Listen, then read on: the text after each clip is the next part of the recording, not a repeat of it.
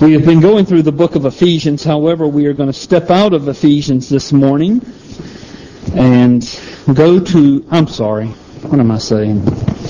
We have been going through the book of Genesis, and we are stepping out of Genesis into the book of Ephesians this morning. So if you would open your Bibles to Ephesians chapter 2, verses 11 through 22.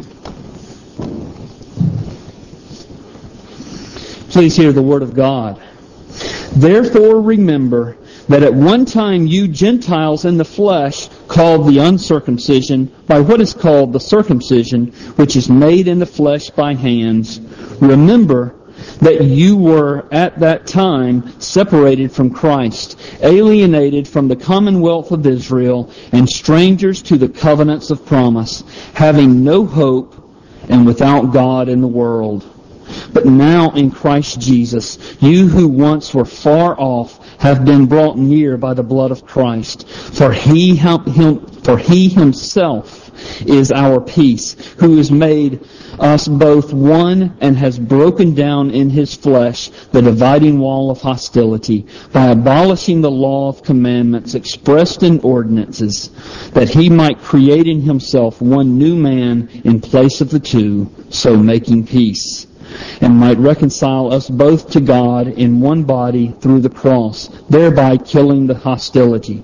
And he came and preached peace to you who were far off, and peace to those who were near. For though, for through him we both have access in one spirit to the Father.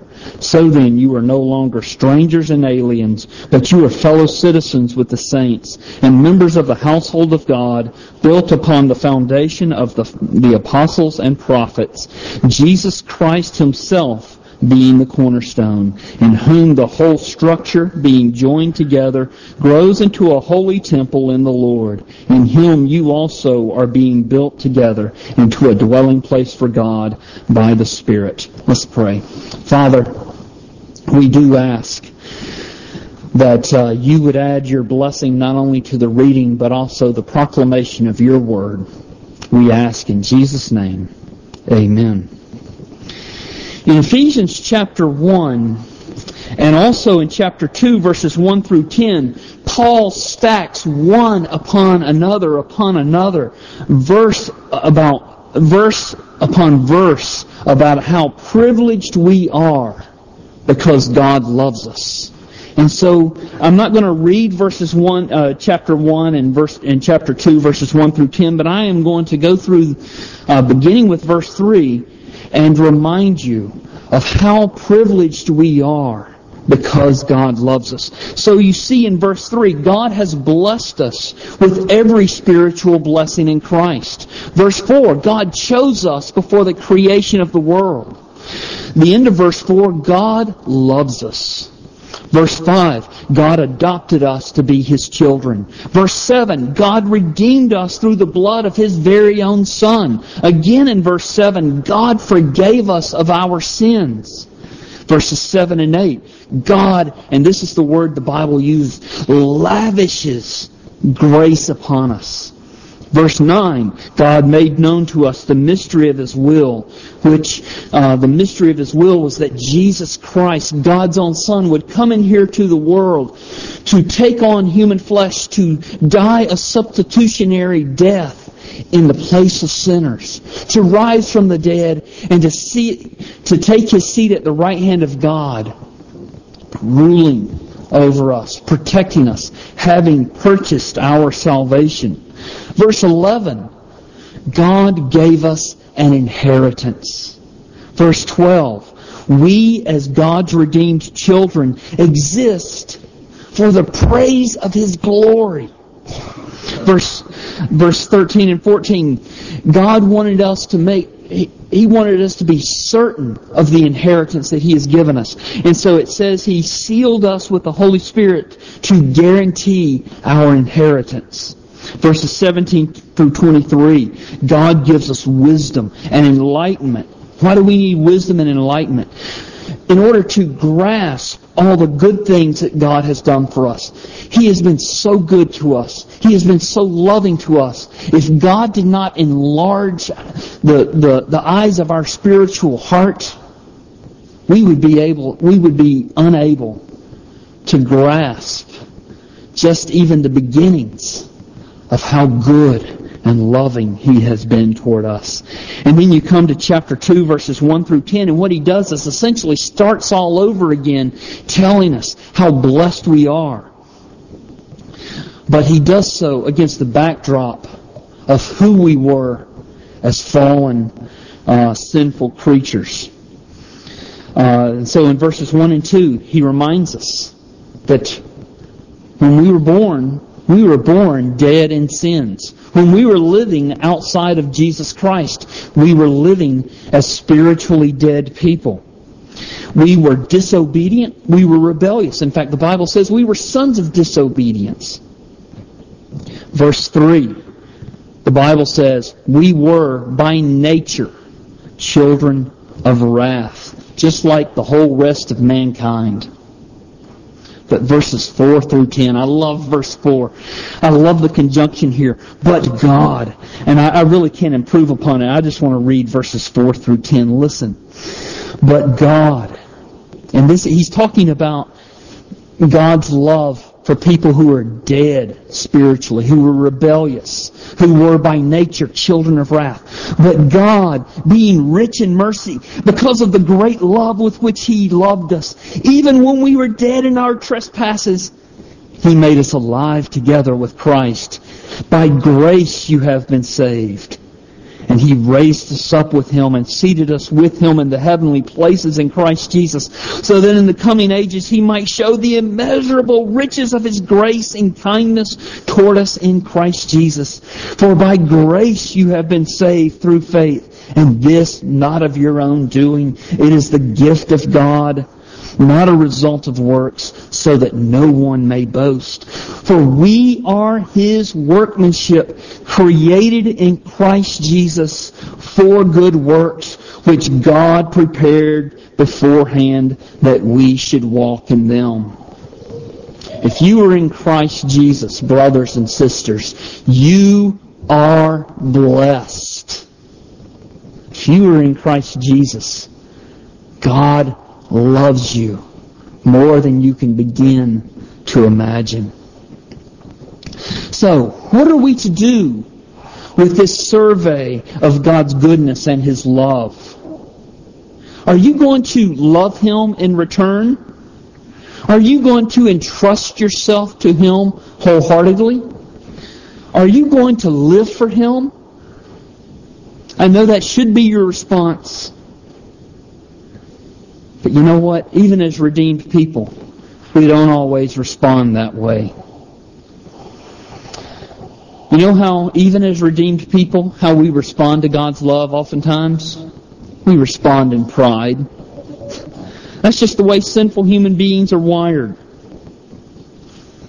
You may not say this audibly, but the way we act, even as believers, sometimes, here's what it seems like we're saying.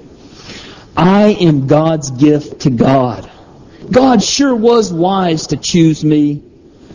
Since God loves me so much, then everybody else should love me too. And if everybody else, if, if somebody doesn't love me, well, they need to repent. Sounds kind of silly, doesn't it? But Paul knows that that's unfortunately the way we uh, sometimes respond to God's grace.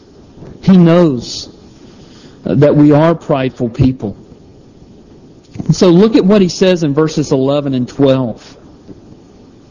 He says, Therefore remember that at one time you Gentiles in the flesh, called the uncircumcision by what is called the circumcision, which is made in the flesh by hands. Remember that you were at that time separated from Christ, alienated from the commonwealth of Israel, and strangers to the covenants of promise, having no hope and without God in the world.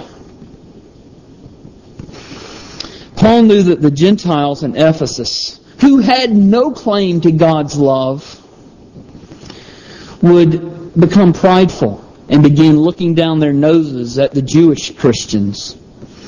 Um, but Paul tells them in verse 12, you had no hope. You were strangers of the, to the covenants of promise. You are without God in the world. And so he reminds them, stay away from that pride. Because you had no entitlement to God's love. God simply loved you.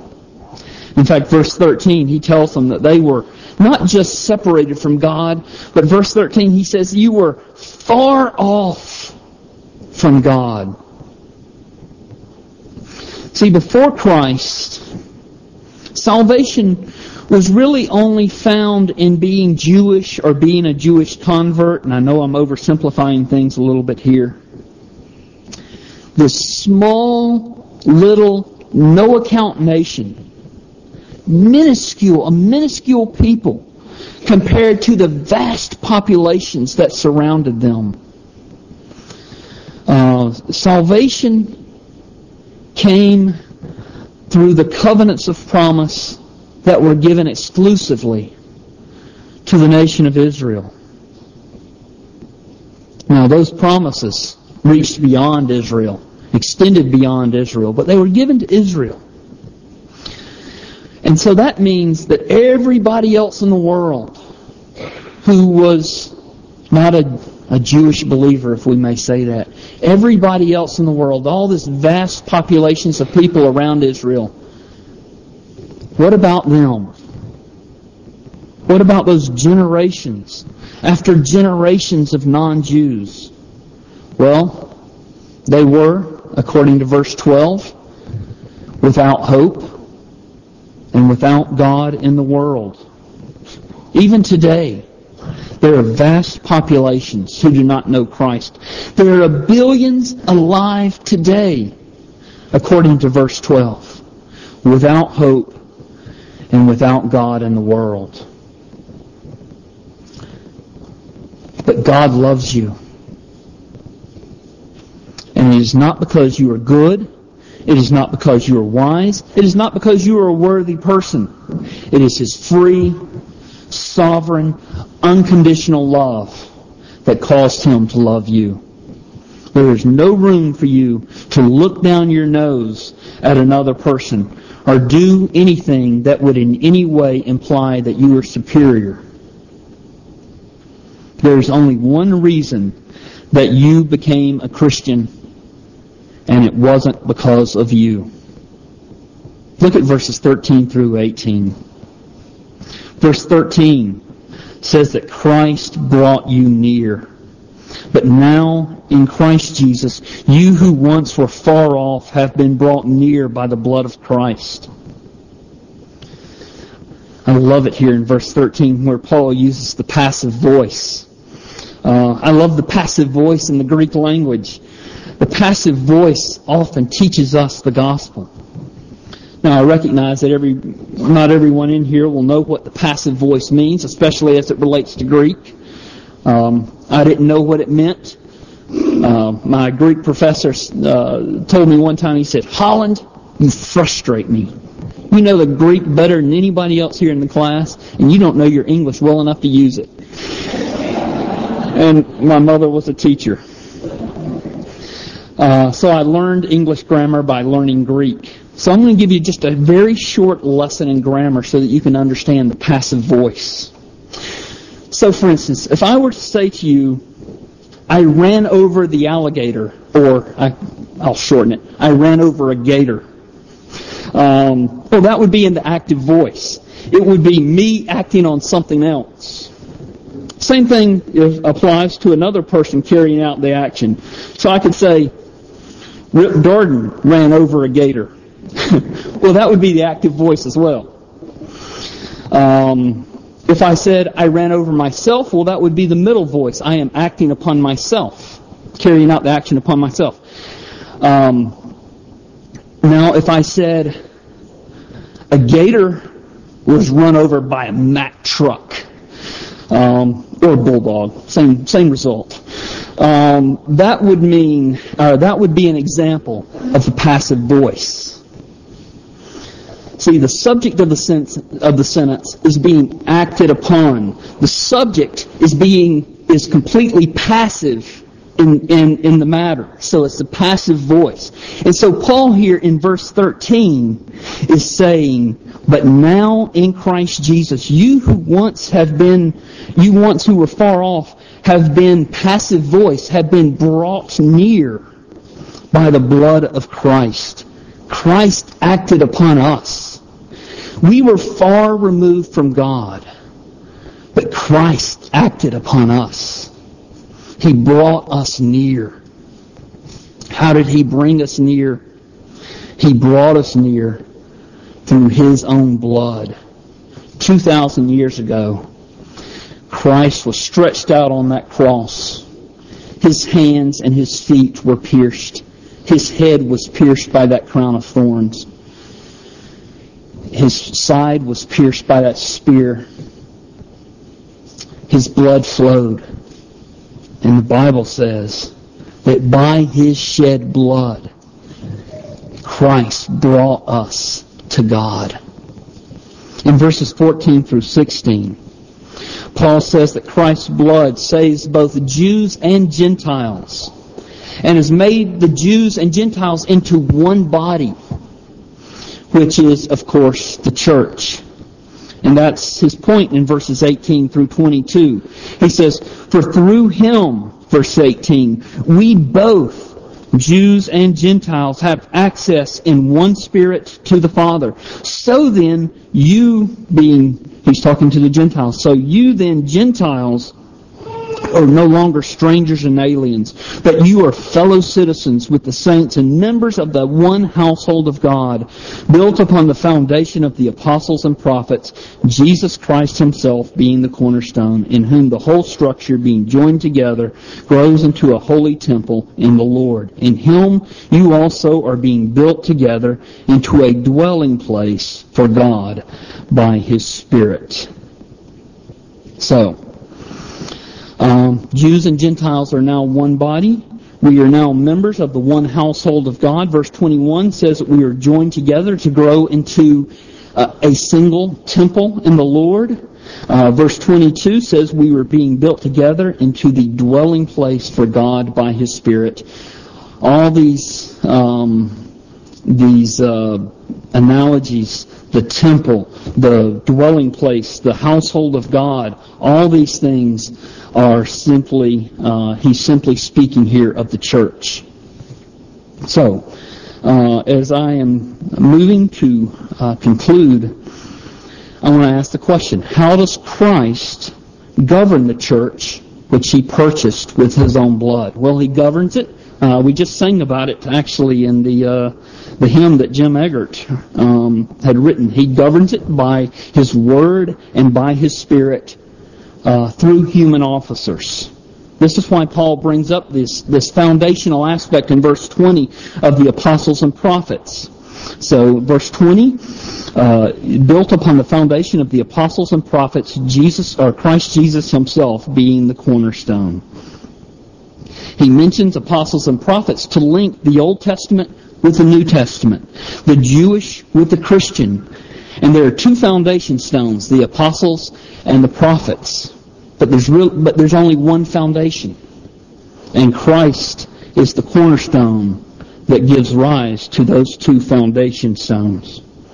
We no longer have prophets. We no longer have apostles. But Christ made provision for his church by providing officers in his church, namely elders and deacons. I don't know why he chose um, uh, sinful, frail men with uh, all their flaws, their ambitions, their self-centeredness to rule in his church. I don't know why he chose me, uh, but here we are. Uh, immediately following this sermon, we're going to have a brief service of ordination and installation. Uh, William Matthew is going to be ordained uh, into the office of deacon. Bill Peck is going to be installed into the office of deacon. He was uh, previously ordained um, in uh, the Christian Reformed Church. Uh, that is a heavy responsibility to be to serve um, as an ordained officer in the in the uh, Church of Jesus Christ. Christ loves His church. In fact, he will judge strenuously the work that these men do as officers in his church. Uh, he loves his church so much that he died for the church. He loves the church so much that he shed his blood for the church. And if their work uh, as officers amounts to wood, hay, and stubble, it will be deemed a failure and consumed by fire, even though they themselves will be saved. So it's a heavy responsibility. It's one that I wear. It is one that all your officers uh, wear. It is one that uh, Bill and William uh, are uh, submitting themselves to wear as well. And if you don't understand my uh, allusion to, or, or, my reference to wood, hay, and stubble, it comes from 1 Corinthians chapter 3, verses 10 through 15. The Apostle Paul says, According to the grace of God given to me, like a skilled master builder, I laid a foundation, and someone else is building upon it. Let each one take care how he builds upon it, for no one can lay a foundation other than that which is laid, which is Jesus Christ. Now, if anyone builds on the foundation with gold, silver, precious stones, wood, hay, or straw, each work will be manifest, for the day will disclose it, because it will be revealed by fire, and the fire will test what sort of work each one has done. If the work that anyone has built, built on the foundation survives, he will receive a reward. If anyone's work is burned up, he will suffer loss, though he himself will be saved, but only as through fire. William Bill, don't become disheartened. The Bible says that God chose you uh, from before the, the creation of the world to serve His church as officers. And in setting you apart, He has also promised that Christ will richly, abundantly supply all you need to serve Him faithfully and effectively. Let's pray together. Father, I um, now pray for these men. I pray also for our church. I pray that as they um, build upon the foundation that the Apostle Paul laid as an apostle, uh, help help us always to remember we are also building upon Jesus Christ, the chief cornerstone. I pray that as you have set them apart I pray that you would make them faithful and effective in the work that you have called them to do. We ask this in Jesus' name. Amen.